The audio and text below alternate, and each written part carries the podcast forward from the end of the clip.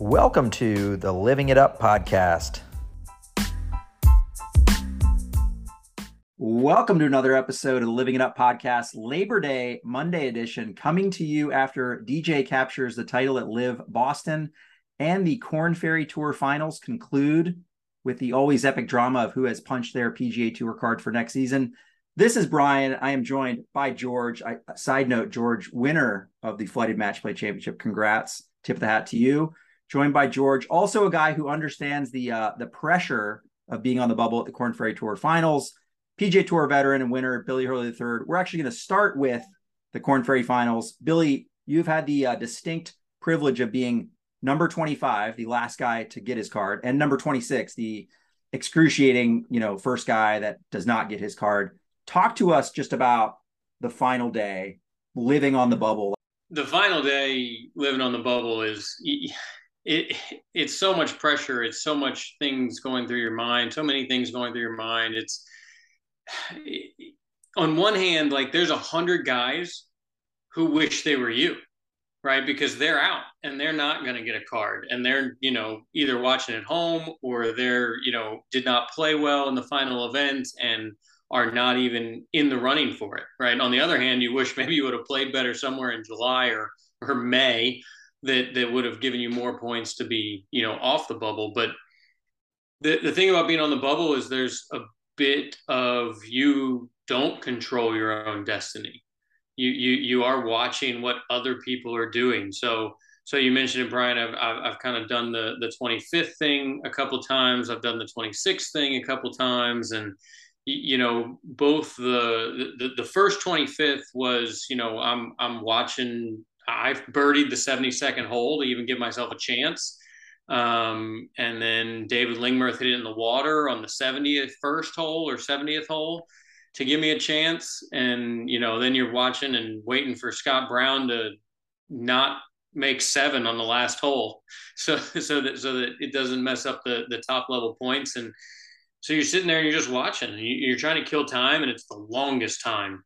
I mean, you're just, I mean, minutes feel like hours and, you know, trying to refresh leaderboards and, and, and see one more shot in the future and get one more sense of, of where you are it's it's a it's a nerve wracking day. I I traded a text with Kyle Westmoreland who who finished 25th uh, this morning, and uh, he said I can now empathize with your you know your bubble stories. Uh, you know he he's a definitely lost a couple hairs uh, yesterday, and and shout out to Kyle for finishing 25th. He's also a 2014 graduate of the wrong service academy, the Air Force Academy, but he's a good guy and, and, and will represent the military and the Air Force Academy well on the PGA Tour. Sad to say, um, I can no longer claim being the only U.S. veteran to be playing the PGA Tour.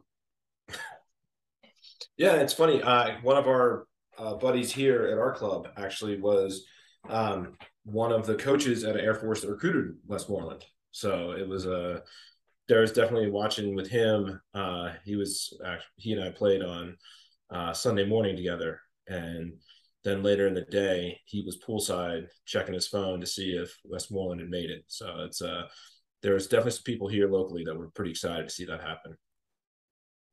And, and, Billy, you talked about sort of the excruciating like time where you're like sitting and waiting. Uh, you're refreshing on your phone. I assume like, did they put you in a room? Are you watching like with others that you're rooting against at that point? I hate to say you're rooting against them, but you're like if you're on that bubble, you got to root against guys coming down the stretch. Like, w- what is the experience like? Are there are there TVs? Are you guys all sitting in one place? Are there families there? Like, what is the, what's the situation? Yeah, I actually got away from my family, and you know, when I when I the first time, and um, went and kind of sat in the bar with some other players and and just kind of watched the TV. Now this was way back. This is 11 years ago. The first time I was 25th, so it was kind of before everybody had a smartphone and before the you know PGA Tour app was the was the PGA Tour app as we know it today, and and had the ability to do some of that refreshing. So re- literally were watching the telecast and you know refreshing a laptop, you, you, you know kind of kind of thing, and then um, so yeah, you just, I, I, mean, guys do it differently. I mean, I chose to get away from, away from my family, you know, the other,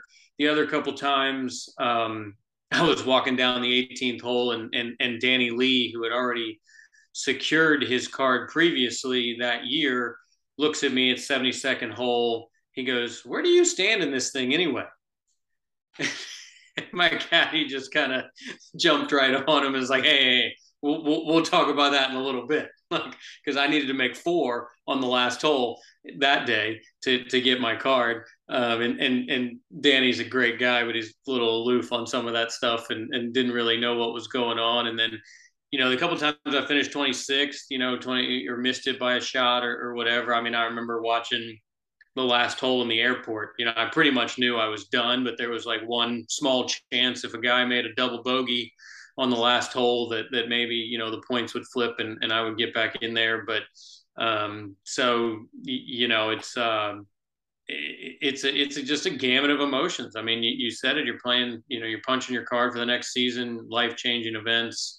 Um, it's it's a, it's it's a long, harrowing day. And, and when you don't have any more golf shots to hit, you just you just watch and see.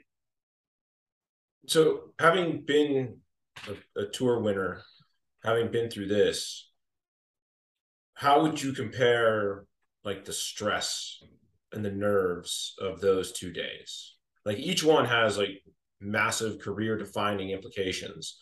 So like which one was the nervier of the two? Probably winning um, on tour. I think uh, maybe simply because that's kind of more recent in my memory. But but uh, you know when I finished 25th and and and kind of had those experiences and 26, it was it was earlier in my career, so you were still kind of up and coming. You know, you you were still kind of you you still you felt like the future was still ahead of you in a sense, right? Um, you know, when I finished 25th the first time, it was my first year uh, way back on on the old nationwide tour, the Korn Ferry tour, you know, called the nationwide tour back then, and and so it it was like obviously you wanted it, but but even just having a nationwide tour card for the next year was winning as a rookie, right? Like keeping that and being able to play play again. So then fast forward to trying to win a tour event.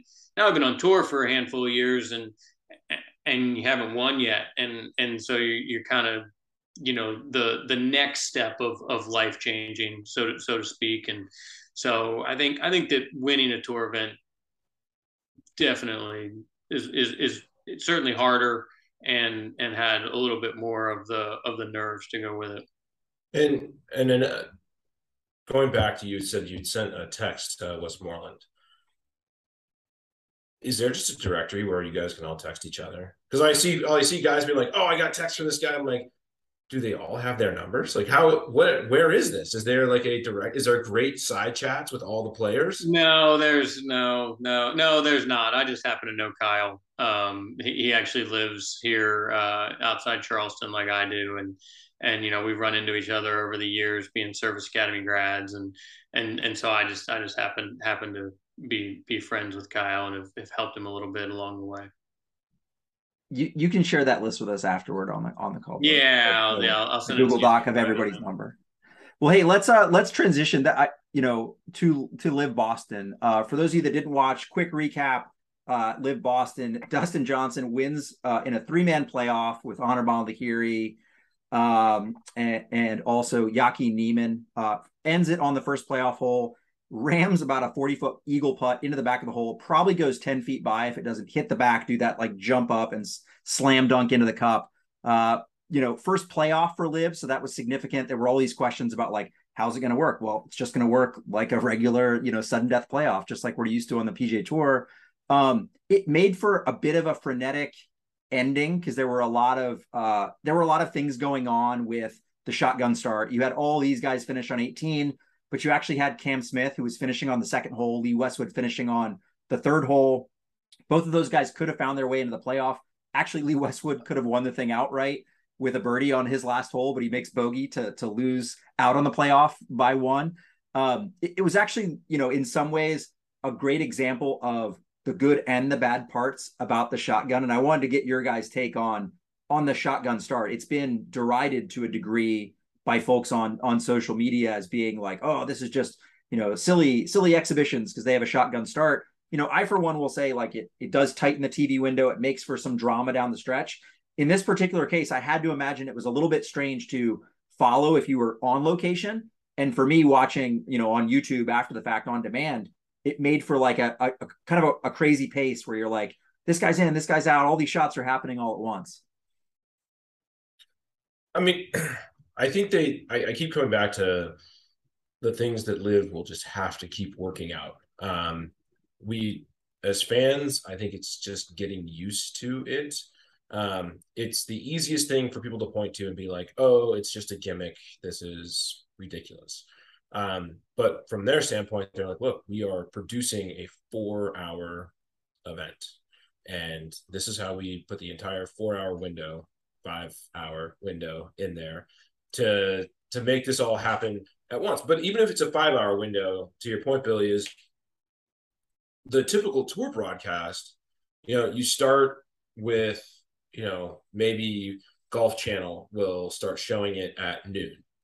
And then at three, you kick over to the the network affiliate. So whether that's be CBS or NBC. And then that goes. And I mean, we've seen just recently, I think it was like the women's US Open. It was like it was on NBC until 60 minutes came on. And then it was like, okay, now you're going to Peacock. And the the one thing that the LIV broadcast has going for it is YouTube is really a smooth interface. I know it's different for people who haven't done it. Um, anyone who has used it and taken the time, and when I say take the time, I mean basically within like five or ten minutes, you can pretty much see exactly what the functionality is going to be, and then you're off to the races with it. Um, and by having it in that very tight window on that very tight platform, um, it is actually very user friendly. And again, the pacing still probably needs to get worked on a little bit, and they have time to figure that out. But I mean, it was exciting. You you can't argue that it wasn't exciting down the stretch. Yeah, I think the the shotgun, like you said, George, is just kind of it is what it is, right? It, it's not necessarily right. It's not necessarily wrong. Um, how they utilize that, they being LIV, how they utilize that to their benefit, you know, is kind of going to be one of the defining factors of of their product. And are they? Is that going to be something ultimately that's compelling to viewers and fans? I, I think the the good part of it is as as we were talking about is is that there's so many shots that matter happening at the same time right? It's not just the last two or three groups playing the same two or three holes to finish up um, that that that matter. And and so it's probably a not a great live experience, like on the ground. Um, you know, if you think about Cam Smith having a, a putt to win and Lee Westwood having a putt to get in the playoff, and but they're over on two and three, and and and the other guys are on eighteen.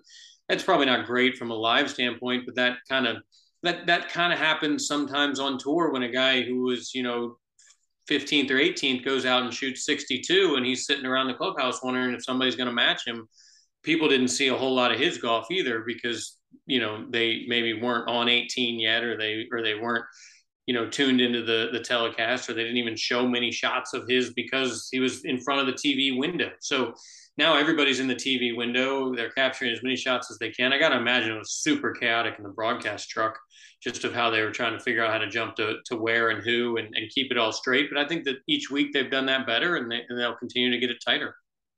So talking about coming down a stretch, right? So again, talking going back to like you you've been in these tournaments um, where you know the, the last five holes absolutely matter. As you're as a player, how much do you know about what is going on ahead of you and behind you? Depending, like so, say you're you know whether it was the Korn Ferry where you're you know you're kind of right in that bubble spot or when you were you know coming down the stretch trying to win a tournament how much do you know is happening in front and behind you to know like okay like maybe so the, the guy that you're compete like you were like well this this is the closest dude and he's going off the rails. So you're like all right let's get let's go for fours. If we find threes awesome but and or if it's like no this guy's got the pedal down like we've got to go pin hunting to keep up like how much of that do you know as a player on course as you're coming down the back nine?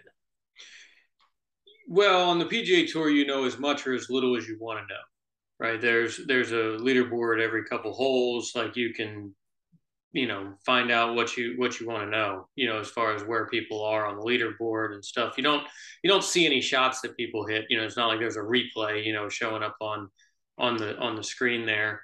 Um the Korn Ferry Tour is is less leaderboards, you know, every every you know four or five holes, and and not as robust and not as not as much information on them. But um, you know, there's also just this other like intangible sense as a player, right? You kind of just you, you you know how the course is playing you know how you're playing you know what a good score would be what a what a mediocre score would be what a poor score would be and you and you can kind of piece that together internally and and just you, you kind of just have this sense of where you are i mean and and so I so I don't think that it's that big of a deal if if if we're concerned about you know Lee Westwood trying to win a, a golf tournament and he's on the second hole as opposed to on the 18th hole.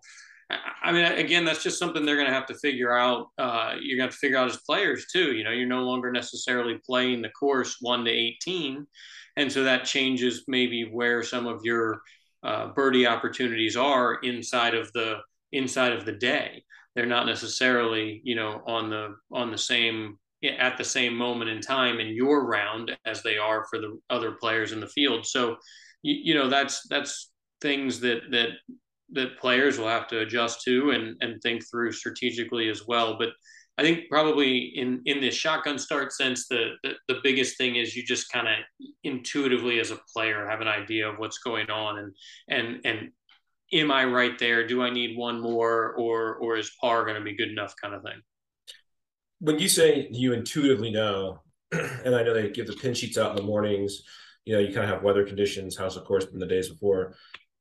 Do you do you sit there with your caddy, look at the pin sheets, and like your eyes are like, oh wow, they've put these in the spots that are like we can go get these, or is it something that you figure out in the first three or four holes of like, oh wow, like this is this course is shaping up to be gettable today? Uh, it's a little bit of both. Um, but I think probably more so the the latter of kind of just as you get out there and as you get going and and as as kind of the the course presents itself to you, um, is is the wind picking up or is it starting to lay down as the day goes on? You know, are the greens uh, firming up and getting bouncy, or is the cloud cover you know kind of holding some of the moisture in, and so they're still kind of soft and gettable, right? So these those things change, especially in a five hour window. Um, and so you know to, to to that point about the course changing that's that's one of the the positives to the shotgun start right is that the course doesn't change that much from from guys who you know there is no draw so to speak right early late friday thursday and friday of you, know you get the you get the british open where only a couple guys make the cut from from one side or the other there was a there was a Korn Ferry tour event maybe three or four years ago where like three guys from one side of the wave made the cut. You, you know, just the, just the weather was that much different and that and, and that much you know beneficial or or penal to to one side of the draw. So the shotgun eliminates some of that. Yeah, I definitely think we've seen that, particularly in majors. I would say your run of the mill PGA Tour course, the conditions tend to be what they are. Definitely some wind and, and firmness could pick up later in the afternoons. But I agree with you on the majors. It was actually something that a lot of players highlighted this idea of like not getting a bad draw as being a, positive of of a shotgun start. I'll go back to some other things that were around sort of the frenetic pace that we talked about at the end. it's also this balancing act of there is an individual competition and there is also this this team competition. And so while they're highlighting the top of the individual, there there was also a lot of movement on the pylon as as they call it, like the the podium finish of one, two, three and how guys actually, and this is one thing I, I, I actually really like, you know, guys that are kind of out of it from an individual standpoint. Patrick Reed was, I think, even par through two rounds and bottom half the leaderboard, but he is out there grinding and made a couple late birdies that actually pushed his team, the four aces, right? DJ Gooch, uh, Pat Perez, and Patrick Reed over the finish line, got them the team victory. And this is a guy that, you know, Billy, we've talked about this a little bit. You know, your your back nine on Sunday, you're bottom half the leaderboard. You don't have a lot to play for, right? The money with uh, 52nd is pretty close to the money at 58th. Whereas in this competition, they've got the team that they're trying to, to win the event or place first, second, or third, because that's some significant money. But I think you're also seeing guys that uh, I'll give another example. Sihwan Kim shot 87, 80 freaking seven in the first round. A lot of people were making fun of him, perhaps rightly so, for, for such a round. He comes out and shoots 63 the next day. And it's an example where you may be completely out of it as an individual, but as a as a team, you have a lot to play for. And that and that's much different than, you know, you can tell us, like much different than being bottom half on on the back nine on Sunday and and perhaps like kind of I don't want to say cashing it in, but maybe taking some taking some chances you may not take if if if you're in the top 10. Yeah, no question. Some of those, you know, late Sundays or, or late Fridays where you know you're going to miss the cut. There's, um, you might be working on something that you wouldn't work on if you were, you know, in the golf tournament. Um, of course, if you were in the golf tournament, then you don't need to work on things, right? Because you're actually hitting good shots. But, um, you, know, I think that the team element of LIV is going to make or break their product. And I think that's really where they they have to focus some more on, in my opinion, of of making that more compelling. I think that they need to elevate that. I think they need to flip some of the purse structure, maybe pay, you know, five teams or something and, and, and less to the individual competition. Uh, I think they need to count all four scores in the final round of the team. I think that these are professional golfers who are good at their craft, and if if, if we're going to claim that all the shots matter and, and they're going to, you know, push the you know that this is not exhibition golf, then then all those shots ought to go matter, and you don't have to grind out your seventy five to to hang in there for your teammates as opposed to mailing it in because it's only worth you know three, four, eight thousand dollars on your individual score. I do really like that. We we chatted maybe at some changes, you know, as we were preparing for this, and you proposed one that I think was cool. Like maybe you count two in the first round, count three in the in the second round, and for that final round, like, hey, buckle up, everybody, everybody's counting uh, in this final round. And I think if you were to do something like that, then you'd see a lot of drama on that on that team score because there could be guys, you know, a, a birdie here, a double bogey here from the guy that's going to be your your fourth scorer can can really change that leaderboard very very quickly. Yeah, I I think having the four guys count on Sunday is to Billy's point. I I think that helps LIV get the legitimacy that every shot counts, right? And like their entire argument of world ranking points, all these things they want to talk about, and and all the criticism they get is to be able to say, you know, look everyone in the eye and be like, look, whether you are you know, winning this thing by three as an individual, or you're in last place by 10 when you tee off on on Sunday morning, like you have a vested interest in playing as well as you humanly can because there could be a big payout. And if you just mail it in or, you know, you don't give everything you've got and grind for, you know, just pars and staying the best you can, then like it does kind of I think it, it falls into that notion of like it is a little exhibitiony, right? Like I think making all four count is it, it will hush the critics in a number of ways. Yeah, I, I, I agree with that, and it's something we'll we can uh, we can we can let the folks on Twitter debate, and we can we can share that one. But I think it's a cool idea uh, to maybe touch on you know what we've danced around. Like, was this a was this a win? Was this like a good event? Uh, you know, the PGA Tour season concludes. They're only going up against the Korn Ferry Tour Finals, which for diehard golf fans is an outstanding afternoon of, of golf to watch.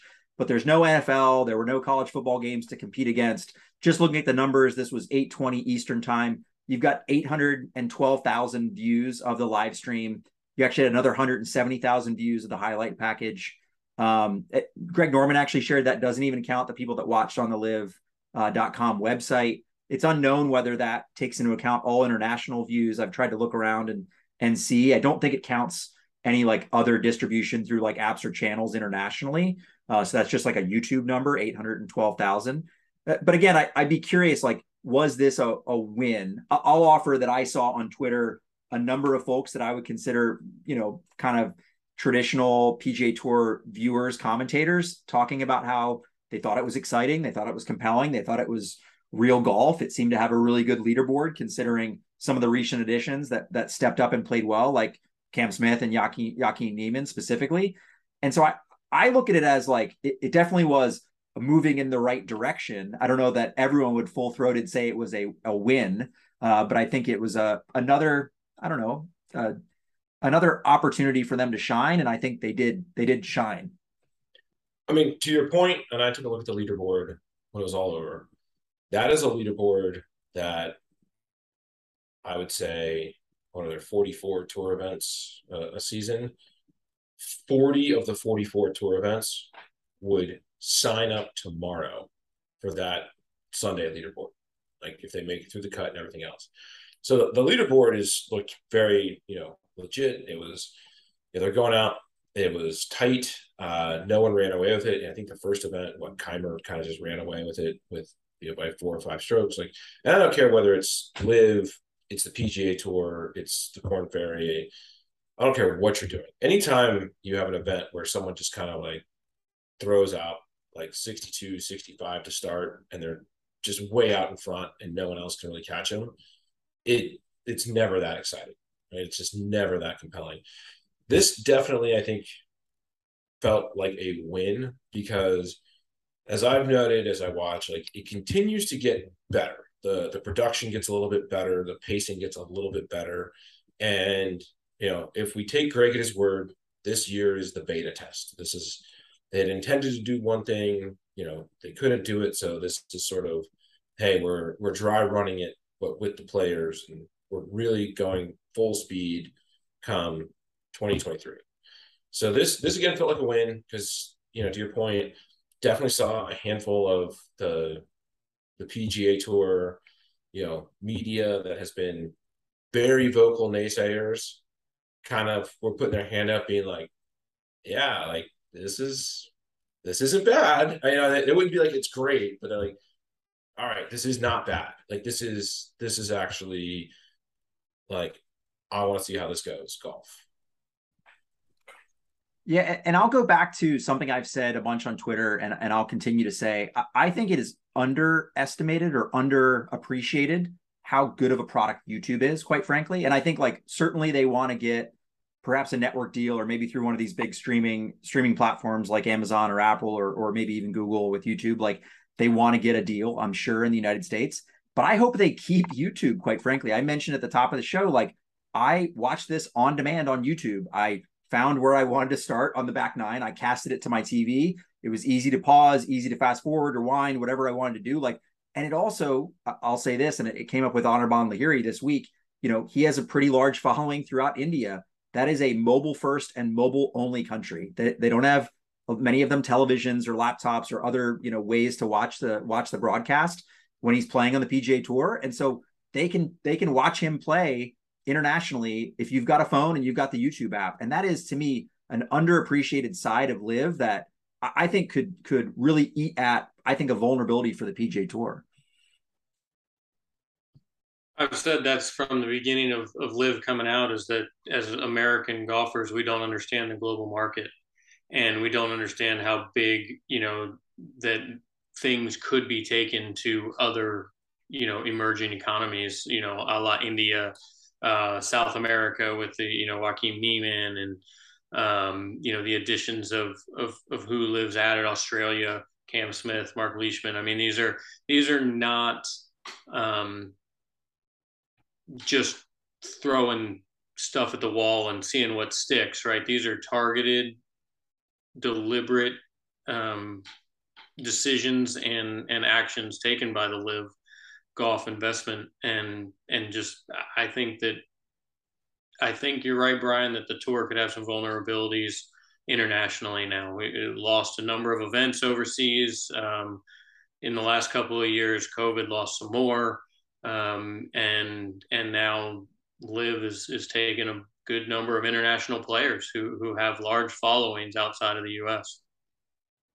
Yeah, and I I would be really curious to see sort of the the monetized value of what a YouTube viewer is versus a Nielsen 1.2 rating. You know, I think the average tour event gets like a 1.2 or whatever. And but that includes like pro shop TVs, that includes airport bars, that includes, you know, not necessarily, you know, certainly I can put my hand up, that includes the soundtrack to a wonderful Sunday nap. Um, and so I would love to know from a, if you want to talk about the value, because everyone's like, oh, it only has 800,000 eyeballs. But those are 800,000 dedicated specific eyeballs that are there. So those have to be worth way more than I would say two or three times that many television sets that would be turned on. Yeah, totally, George. I, I've worked in tech, product, and marketing for many, many years. I've run hundreds, countless ad campaigns. I can tell you that having a, a YouTube pixel, right, is super, super attractive to advertisers, right? To be able to retarget people that were very intentional with what they viewed. And YouTube gives them a lot of statistics about where that person is, what their demographics are, how long they watch the broadcast. I actually think, and this is, uh, you know, remains to be seen whether they do this, but you could imagine a scenario where they have international, you know, views that they're able to target, languages that they're able to target, you could imagine them, you know, having an all honor Anirban Lahiri broadcast. I'm making this up, but like someone wants to watch his entire 18 holes and they want to watch that like speed golf, that is tremendously attractive to advertisers. I now know I have a super fan of Anirban Lahiri and all of his manufacturing partners are going to want to know that and going to want to retarget to that person. So I think the attractiveness of those eyeballs is again super underappreciated when we think about comparing that to a 1.2 Nielsen rating that happens to be you know the average viewer is 65 and, and getting older yeah i mean I, I think i have to believe that you know that type of stuff is what's got to be keeping you know the lights on deep into the night at Ponte Vedra because you can argue about the golf, you can argue about the gimmick, you can argue about, but like, I, I think back to people who used to say like if you can't look at Tesla as an automaker. You look at Tesla as like a, a data company. And if you do that, all of a sudden you're like, oh, this makes so much sense now. And kind of LIV. it's a golf tour. It's different than we've seen as golf fans um, be out there. But it by going through this broadcast route of YouTube, is it potentially just becoming a golf data company and a marketing platform that golf's never seen before with so much user data that they can harvest and chop and sell and break down and then like resell back into um and i mean if that's the case like maybe these numbers that norman is talking about with billions of dollars and these teams are worth this and this and this and this i mean maybe he's right because no one's looked at golf this way before i don't think anyone's looked at sports this way before so the question is, did they kind of just stumble into this, right? Because because they started on YouTube simply because they didn't have anywhere else to show it. You know, back the first event in June, it was just kind of like, well, we don't, nobody wants to touch us right now, so we're just going to throw it on YouTube, and whoever can watch it wants to watch it. I mean, and and now you guys are saying that this is, you know, the, the value of that is is kind of indeterminable right now, and and and the and the ways that you can cut it and, and repurpose it and and and dr- draw revenue off of it is is kind of endless. I mean, did they just stumble into you know the next thing? Yeah, I, I, in my view, like I don't know that they stumbled into it. I, I I think the international recruiting that they've done was intentional, at least in my view. Um, you know, one could argue that if the top, you know, 20 players and they were all kind of US based players signed up, they would have taken them for sure. But I actually think the way that they've recruited and they've established these teams with national identities or at least regional identities seems intentional in my view. And, and again, I go back to like, again, quick aside, but I've always said, you know, it's 2022. Why can I not get like a feed of my favorite players or my favorite team or my, you know, just my sports package? And how can I slice that up and get it? You know, I think this could be the future. And you could absolutely see a scenario where if you love the Australian team, you might buy extra, you know, access to get just like all their shots or you want to watch that YouTube video. And again, like that's a much more uh, attractive retargeting eye, set of eyeballs for, for that stream. Um, so I don't know that they they stumbled into it, but but again, a, a, lot of the great tech companies of of the last few decades had some fortuitous events that that helped them along the path of being a, a juggernaut. Yeah, no question they didn't stumble in international market thing. I, I was, was, more kind of on the YouTube thing and how they can repurpose that. Did they stumble into that? Was was a bit of my question. But to your point, Brian, about um, you know the the watching a, single player all their shots or, or, or or a package of your favorite players or whatever. I mean, the tour was working towards that, right? That was the reimagined ShotLink. That was going to be, you know, cameras everywhere. You were going to be able to buy the Australian player package and see, you know, just the shots the Australian players hit or or just the shots that the European players hit. And and I think some of this stuff got lost in the fray, you know, potentially of Ponte Vedra having to, to repurpose and retool some of their efforts. And so I don't know where some of that stands right now inside the PGA Tour product, but it seems that that LIV has it greater at their fingertips. Yeah, no, it's a good point, and it's I, I, will I will say like I'm I'm someone that does watch PGA Tour live. I will uh because we're we're working remotely. I can throw that up on on a screen or on a part of my screen while I'm still doing work. I've always thought one of the coolest parts of that product was actually like the speed rounds, like being able to see in five minutes like every shot one of your guys hits is is quite a cool thing. Um, I don't know that it was ever monetized, and maybe Billy, you're right. They've got some behind the scenes stuff that never came to fruition, where you could maybe buy a package or or subscribe to guys or whatever it may be. In a funny way, I would say if that is happening and LIV beats them to the punch, maybe like being able to wear shorts, you know, PGA Tour will be seen as copycats when eventually they allow uh, their players to wear shorts. That's my funny way of of also talking about this this funny thing where the PGA Tour, I think for the last Billy, you can tell me maybe three or four years has allowed shorts in practice rounds, but never during competition rounds. LIV just this week in the second round, ironically enough, said, you know, hey, we're we're we're allowing shorts. Uh, it, it made for some guys that had a, a, pretty good pretty good fit. It just looked normal. Then there was the Lee Westwoods of the world that uh perhaps he should just put pants back on with the long socks and, and white shoes. It looked a little uh, a little out of place. Um, but but it's a funny thing that it, you know we can joke about it, but but it actually is an opportunity again where like LIV is kind of getting the jump perhaps on the PGA Tour on some of these things that are new and fresh and hashtag innovative.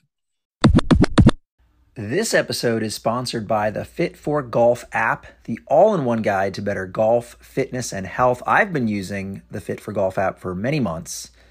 You know, it's improved my overall strength, flexibility, and my ability to prepare the right way before I play. In fact, I find that if I'm coming in hot for a tee time, I don't just bang balls, you know, for 10 minutes like I used to. Instead, I have a set of band and club aided dynamic stretches that I do, and then I just hit a handful of balls and putts and I'm ready to rock. In the Fit for Golf app, you'll find a ton of workouts and programs from speed training to off season and in season workouts, warm up routines, and much, much more. And Living It Up listeners, we have a special deal for you. Use the code Living It Up, all one word, in checkout and you'll get 20% off an annual membership. We thank Fit for Golf for their sponsorship, and I thank Fit for Golf for the improvements I'm seeing in my own game. Yeah, so Billy, what, what's your what's your take on that? If if the PGA Tour sends the memo out, you know, for the 23 season or whatever it will be, you can wear shorts. It's your choice. Where where's where's Billy Hurley? Where's what's he packing? Oh wow, that's good. Well, well, well, let me let me start by saying this is this is Billy. I'll start by saying this is Billy Hurley that wore pants in college, and we would make fun of him for that. And he he he continued to wear pants even when it was hot as hell. But continue.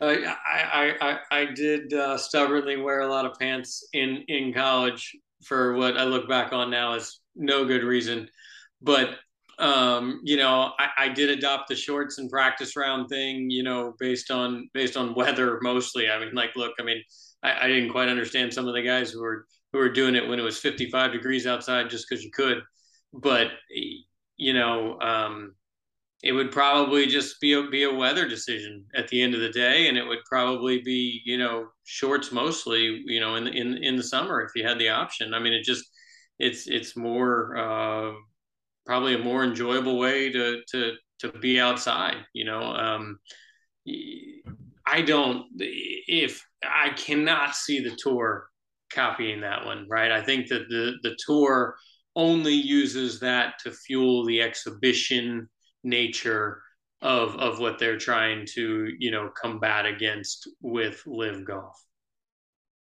Does and this is actually just a genuine question, curiosity. Do we know why the tour has stuck with Pan? Like, I don't think I know there's a couple clubs that still adhere to it. The, the ones that I know of are actually out in like California where it is significantly cooler. Like you know, I think MPCC is pants, um, which is fine because it's you know a hot day there is 63 degrees and no humidity. Um, but yeah, do we know why this is a thing? There's a, there's a famous course in Georgia that's pants only too, but um, I think it's just a it's a it's a tradition thing ultimately, right? I mean the the golf professional has always worn pants. Um, you know, club pros are always in pants. It's kind of just a part of their credo um, and and the tour, you know, kind of came out of of that, and it's just kind of always been been uh, been part of the the tradition. Been part. I mean, hey, I think pants looks better. Okay, like I, I think it just it's a it's a it's a classier looking thing um, to to to be in pants and and and whatnot. Uh, but that that is now a bit of the a bit of the battle, right? It's the it's the tradition versus the new age. It's the PGA Tour versus LIV, and and and which one's going to win on some of these things? I'll throw it back to you guys as fans. Which one wins? Well, I will tell you that um, some of the the scenes coming out of East Lake, uh, a handful of players in that hot Georgia sun the sweat that was going on the pants was extraordinarily unflattering. Um, I, I hope they had invested heavily in Gold Bond and other things to uh, maintain some equilibrium uh, where it needed to be. But it was it was a tough scene for a lot of those guys. So I I mean, frankly, I I don't as a fan think I care. At the end of the day, you know, these are athletes and you know, aside from basically baseball players who also wear pants, um, no matter how hot it is wherever they go. Um, yeah, it is kind of a weird, a weird thing, but it's just interesting that like this is. I feel like this is going to be one of those weird battlegrounds because yeah, I, I, agree. It's gotten to the point of you know if one does it, like if LIV does something, like the tour has to like respond in some like meaningful way to it. So, I mean, I, I keep waiting for Greg Norman to be like, we have donated $500 million to baby seal rehabilitation just to put Jay in a box. Like, okay, Jay, now what? What are you going to do? Yeah, I'm with you. This will be a funny one to watch, and again, because it's something as like inane to a degree as like shorts versus pants, it, will be funny to see how the PGA Tour responds. I'll give you one that's kind of interesting as as a viewer, and that is I actually think if you slow down like a you know Konica Minolta swing vision camera, there's been a lot of emphasis on like ground forces and how the body moves to the swing. I actually think you can see it better, and I can understand like sort of leg motion, hip motion through the swing when I can actually see the kneecaps and see the legs. So that's like one small thing. I saw a slow motion shot by by Phil Mickelson, and and I was like, oh, that's interesting. I can actually like see like literally his calves flexing. Of course, it's Phil and his calves, but like I can see his calves flexing and I can see his knee rotation better than I ever did when it was just you know kind of baggy-ish pants moving through the through the hitting zone. That's a great point. There's there's no question you can see the golf swing you know better in in shorts and a in a in a, in a shirt, right? I mean, I would I would actually film in shorts and a t-shirt, you know, in, in the off season and in, in my in my basement. Or if it was cold outside, I'd, I'd take the sweater off to film so that you can actually, you know, see the arms and, and, and get a better sense of of where everything is. I've seen the Matt Fitzpatrick where he's like wearing like sensors and no shirt. It looks really weird, but but that has a purpose because he's trying to see like everything that he can while he's while he's practicing with his instructor but hey, we could uh we could move off shorts shorts versus pants. This will be something that we'll be watching very very closely in the weeks and months to come. you know what's up next? We've got we've got LIV. Uh, I've heard people say it's not really Chicago. Uh, Rich Harvest Farms is is not really Chicago, although I think they're going to call it LIV LIV Chicago. This one is actually going to go up against the uh, the Fortinet Championship out in Napa. Um, it, will be interesting to watch. Like again, the LIV Boston event didn't have a lot of competition sports wise. I'll be curious to see like views and how that stacks up when you've got a PGA Tour event, you know, fall series event, but like PGA Tour running alongside LIV. Like, what will the viewer numbers look like? What's the Twitter chatter going to be? And and and I'll be curious to just see, you know, now that LIV has to a degree proved, you know, or at least like you know shown some of the haters maybe something they hadn't seen and and maybe some of the excitement that they uh you know, are now understand is there. I'll be curious if it carries over and, and maybe LIV has won some fans that'll carry over to LIV LIV chicago. Is this also um opposite oh no it's not the guys are gonna be at the wentworth. Uh, okay so park that idea. But I, I think what will be telling for LIV is going to be the international numbers for that event because it's not that it's just going up against the PGA Fortinet thing. It's going up against college football and NFL football in full swing. And if you're here in America, um, that is the, you know, not 800 pound gorilla, it's the 8,000 pound gorilla. It swallows up everything else and nothing competes or takes the eyeballs away. You know, on Saturday, you have college football starting at noon, going all the way until basically, uh, sadly, like two in the morning if you have to be someone like myself who's tortured Pac 12 alumni watching some of those games.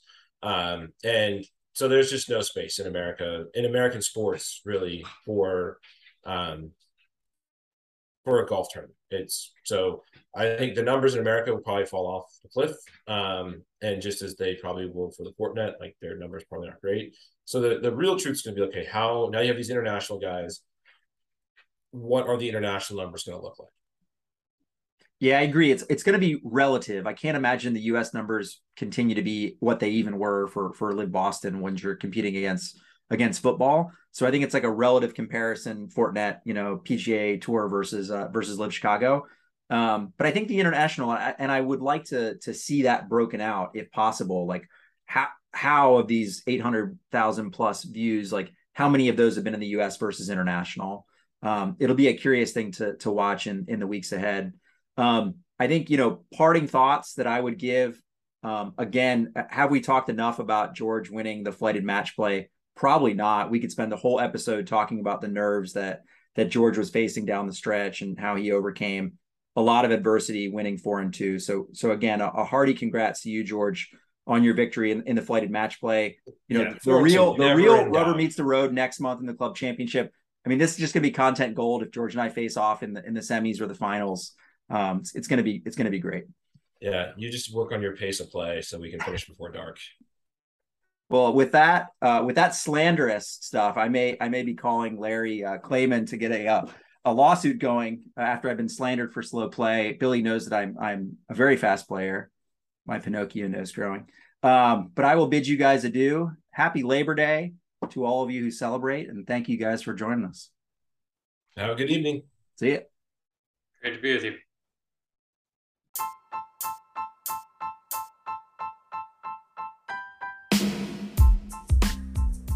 Thanks for listening to the Living It Up podcast. Follow us on the Twitters at Living It Up Pod. See you there.